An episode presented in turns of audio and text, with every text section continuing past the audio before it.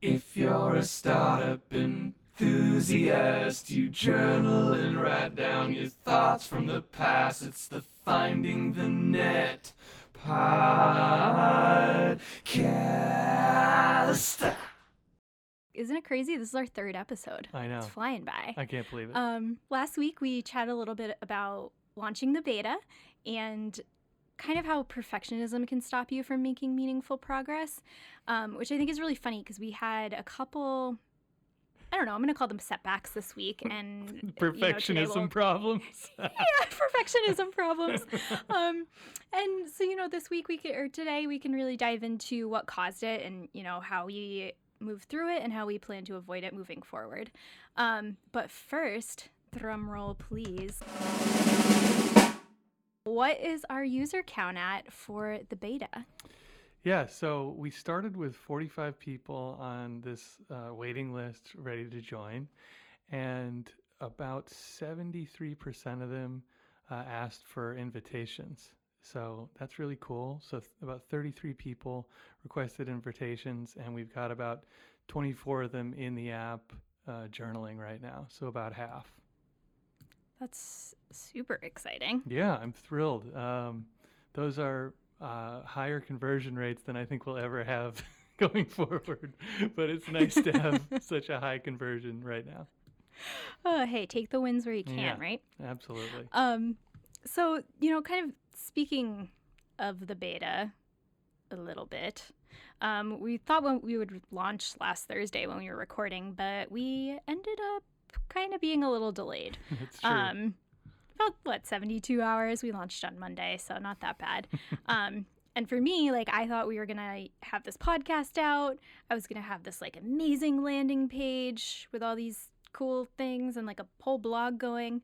Um, and even today, I actually had a whole other idea for the topic of the episode based on those things. Um, but again, those little perfectionism things got in the way. um, so I guess going back to the launch, what was really the the key reasons you decided to push from Thursday to Monday?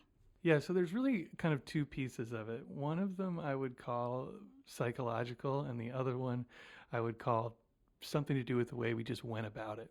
So the psychological stuff is, you know, you get down to the wire, you've had a few months to build this thing, and all of that work is kind of behind you, and you're anticipating the moment of dropping this thing live, and you're thinking, man, this is really terrifying. Like, have I crossed all the T's? Have I dotted all the I's? Finally, the day right before we're about to launch it, I actually had the sort of danger moment of like, okay, let me write down every single thing on the list of things we could possibly do that we might need to do to get this thing out the door.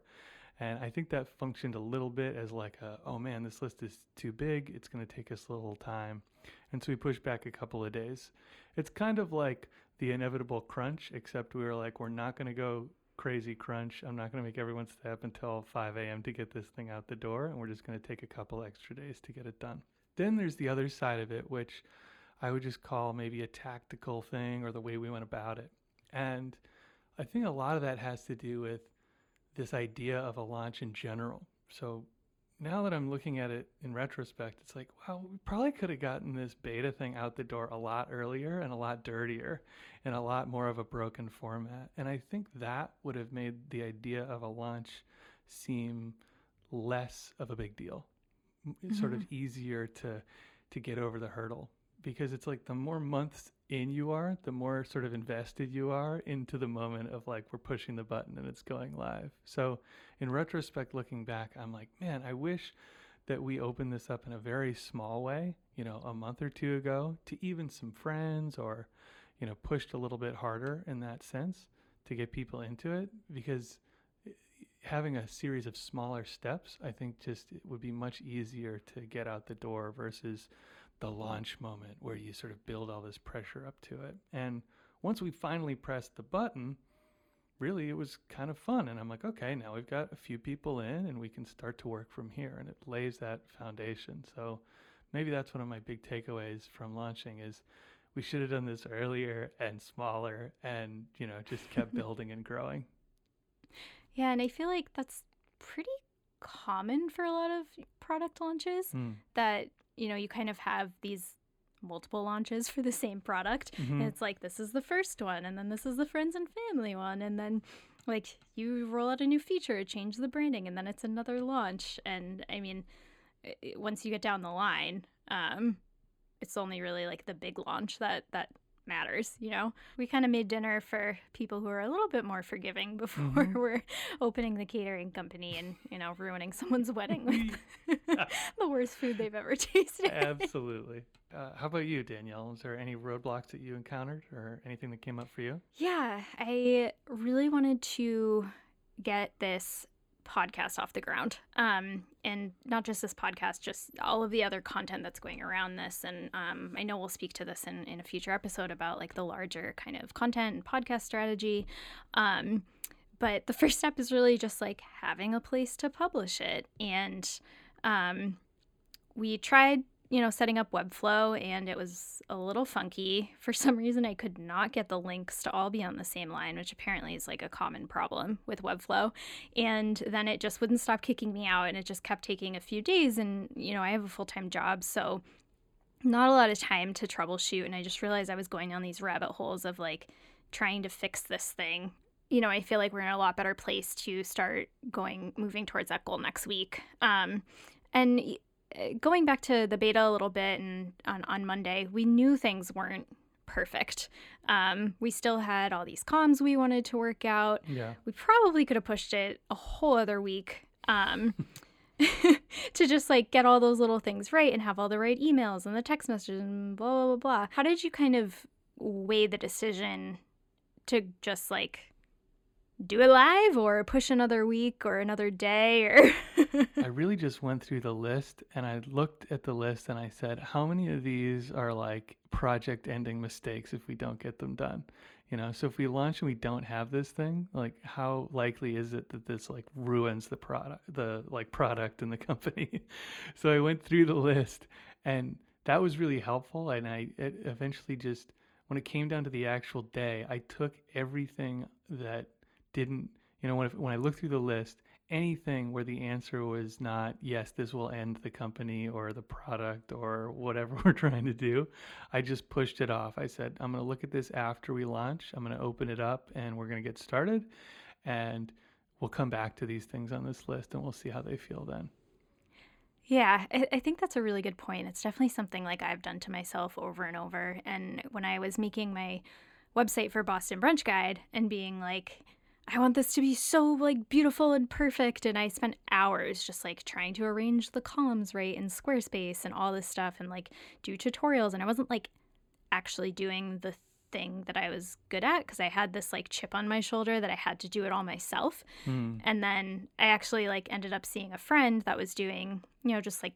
pretty simple like Squarespace design and formatting and like all of those little things like connecting the blog posts so that they're like nice collections and setting those things up and I was like I'm going to save myself a lot of time, a lot of yelling at my computer and being really frustrated and just pay him to do it.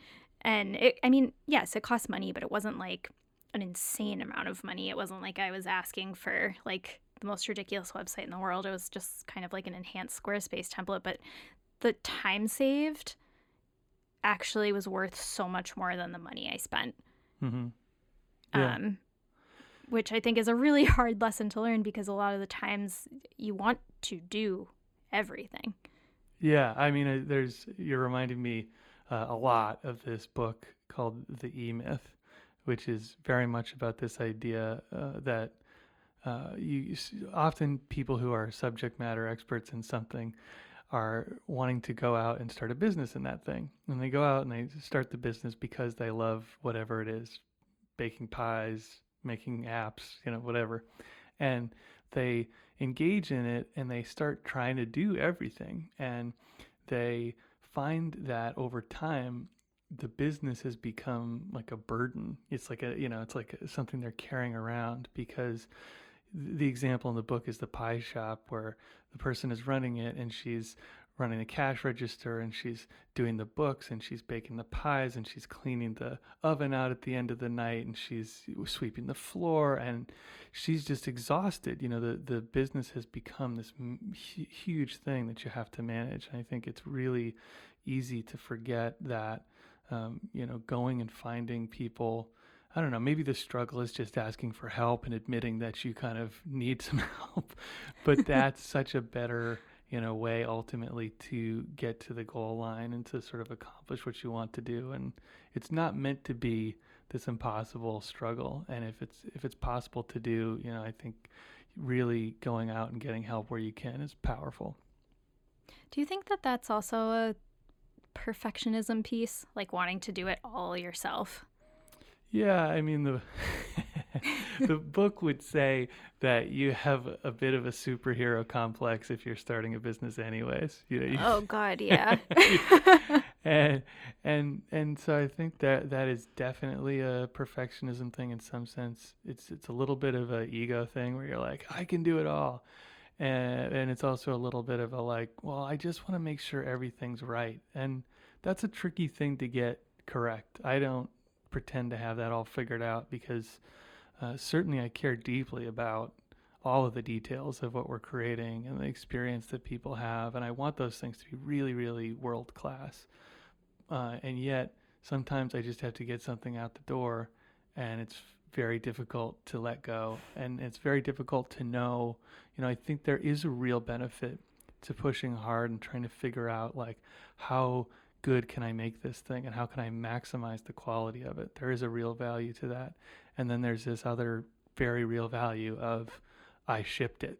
It's out. It's in the world you know and it's not perfect but it's there. And somebody's interacting with it and i'm learning something. And I just I don't know that there's a perfect answer to that, but that's a balance that I'm always trying to strike and do better.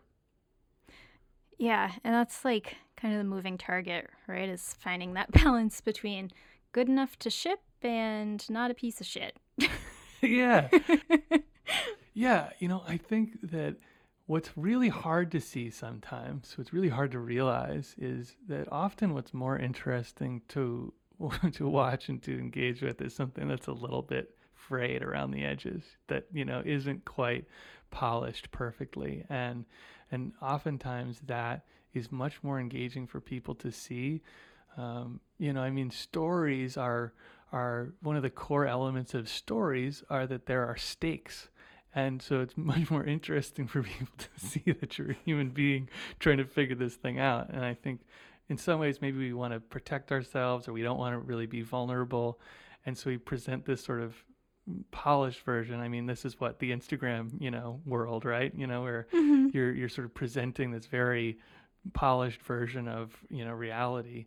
And oftentimes I think maybe we've gotten so much of that now that we're just hungry for somebody that it looks a little more like you don't quite have it all figured out and that we can relate to, you know. And so that's that's a difficult thing honestly when you're uh, you know, when you hold that belief that really striving to make it as good and polished as possible has its benefits, but then still sort of thinking, hmm, how do I let this out the door and feel kind of authentic and and and you know I think that's a very real thing that um, I'm I'm learning more is sometimes it's better if it's not totally polished. It's a little rough yeah. around the edges. You mean you didn't sneeze and end up on the Forbes 30 under 30?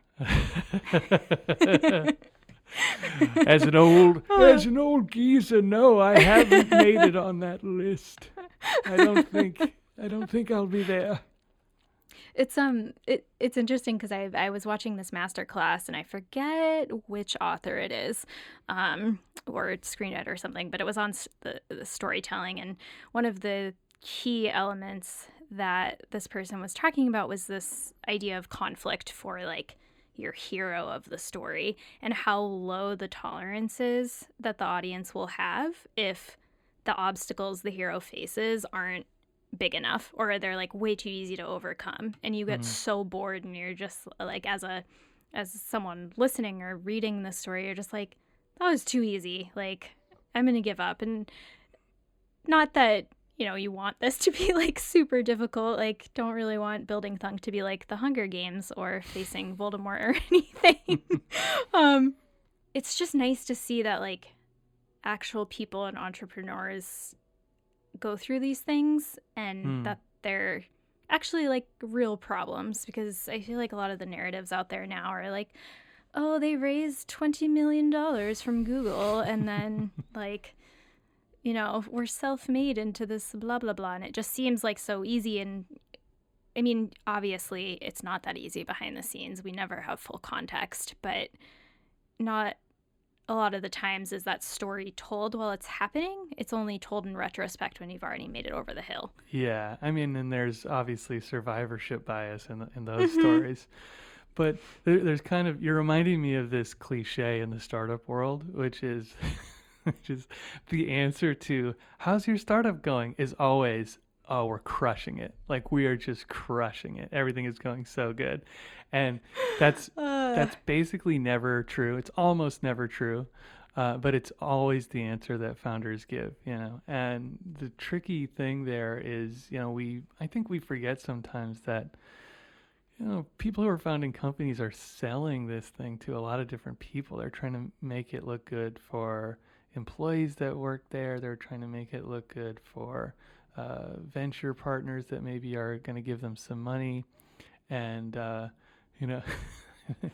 I think it's a character from like American Beauty who's like, to be successful, one must always present an image of success, and that's kind of what's going on, right? It's this sort of mm-hmm. this, fake this it till story. you make it. Yeah, the story's being told. Then uh, I don't know. I think we've got so much of that story that maybe certainly in the early days, it's like, why not just tell it, tell a story that's more real and honest and, um, you know, shows how messy these things are. You know, have, having been around uh, many, many early stage companies when I was involved with Techstars, one thing that w- was very true was the struggle is real. I mean, those, those early stage companies are struggling you know? Mm-hmm. and i and i think it's really um, there's a there's a public perception that you just start a tech company and you have an idea and it's just like cake and you go raise money but it's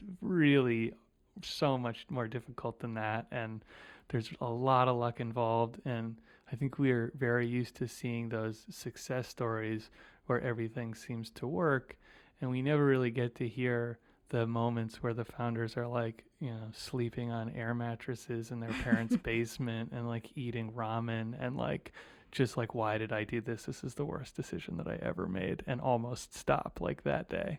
You know, those stories we rarely hear. Yeah, and if we do that, I feel like they're very uh Hollywood special of the week. Mm. Yeah, I mean they're told from the standpoint from the the arc, right? Of oh, I had nothing and I almost gave up, but I believed in myself. I pushed through and I conquered. And here I am, successful startup man, conquered the world, you know. And so that's definitely how that story is told. I felt this in like the the oh god i hate the word influencer but with uh, you know other like food bloggers i've met through doing boston brunch guide and, and instagram at events and you know seeing the people that were doing this full time and you know kind of putting on this persona that you know they were making it work and they were crushing it as as you said and getting all these brand deals and all these trips across the country and blah blah blah, blah. and then you know you'd like get to know them a little more and you're like oh like still a lovely person but you know it it, it helps to come from a millionaire family that can help you live out these dreams and um, i think that that was a big thing for me to realize too that you know it's it's okay to be where i am and to work on these things when i can and not put myself in the paradigm of other people mm-hmm. um, but i think you know even even though we had some setbacks this week and it's still kind of feels like a little bit like we're treading water and you know moving along. Um, what was the most exciting part of the week for you? What's the best part ben? I mean definitely having people in there just using the thing and seeing that like you know some number of people journaled more than once and getting some actual like feedback from folks. You know i had a couple uh, people reach out and say hey you know i'm enjoying it. I'm i'm I'm really excited about the project. You know, this is cool. Thank you for inviting me. Uh, and that's a really surreal thing. You know, it, it's, it is, it never ceases to amaze me when I get to this moment from something that was really just a concept that I was dreaming about alone in my head. And now we're talking on a podcast about it, and there's a thing, and it exists, and I can go to it, and there's folks who are helping make it come to reality, and there's real humans who are in there, like experiencing it. And that's a really, that is a very addicting thing, you know, when you get to that moment of thinking, you know, oh, I, I want to see this thing in the world. And then eventually it becomes real. That is really, it's really, there aren't a lot of feelings like that in the world where you're sort of like, mm, it just was like nothing and now it exists. And that for sure has been the best part of this week for me.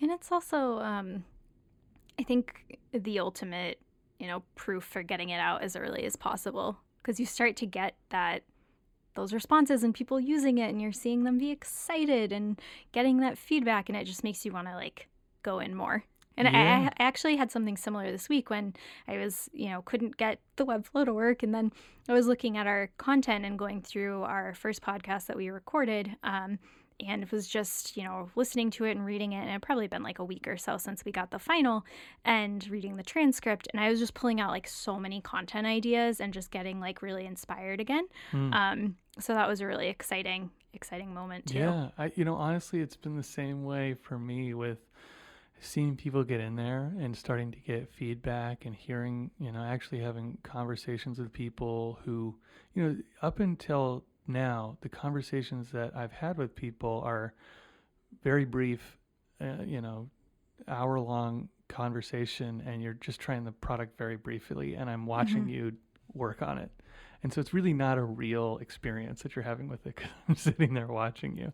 And so I'm having a different kind of conversation now uh, with somebody who's actively using it for the intended purpose. And that's different and that's awesome and I've I've found that that is really energizing. You know, like I'm I'm waking up, I'm like having a really hard time not going into my email to like talk to you know people who are using the thing to understand what they want, and I'm also really feeling re-engaged about kind of everything, like the content that we're trying to create, the way that we're trying to run this program, and also I've been spending a lot of time just in the design tools, trying to improve the product and think about what's next and where are we going to go next, and getting really excited about what are we going to be able to show these people, you know, that are talking to us now, and how are we going to be able to wow them and impress them as we go forward. Yay, I'm excited. So much to do for next week. yeah, I can't wait. Uh, as usual, if you want to get involved in Thunk, you can send us an email at podcast at thunkjournal.com. We'd love to add you to our wait list and to bring you into the app and start to benefit from getting feedback from you. So thank you so much for listening, and we'll talk to you next week. Bye bye. And you can find us on Twitter at Danielle is Messy and at Nowband. Exactly how it sounds. Perfect.